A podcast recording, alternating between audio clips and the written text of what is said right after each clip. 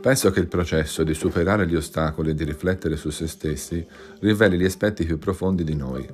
Questo mi ricorda un principio fondamentale del buddismo chiamato abbandonare il transitorio e rivelare l'originale.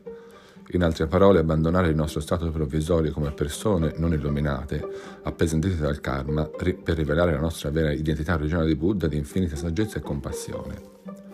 E tornando al nostro io originale, possiamo ripartire con nuovo vigore, Toda ci diceva, se mai vi sentiste bloccati, fate sgorgare il grande potere della fede, sfidate le vostre debolezze, trionfate su di esse ed espandete il vostro stato vitale. Questa è la sfida continua di abbandonare il transitorio e rivelare l'originale nella propria vita.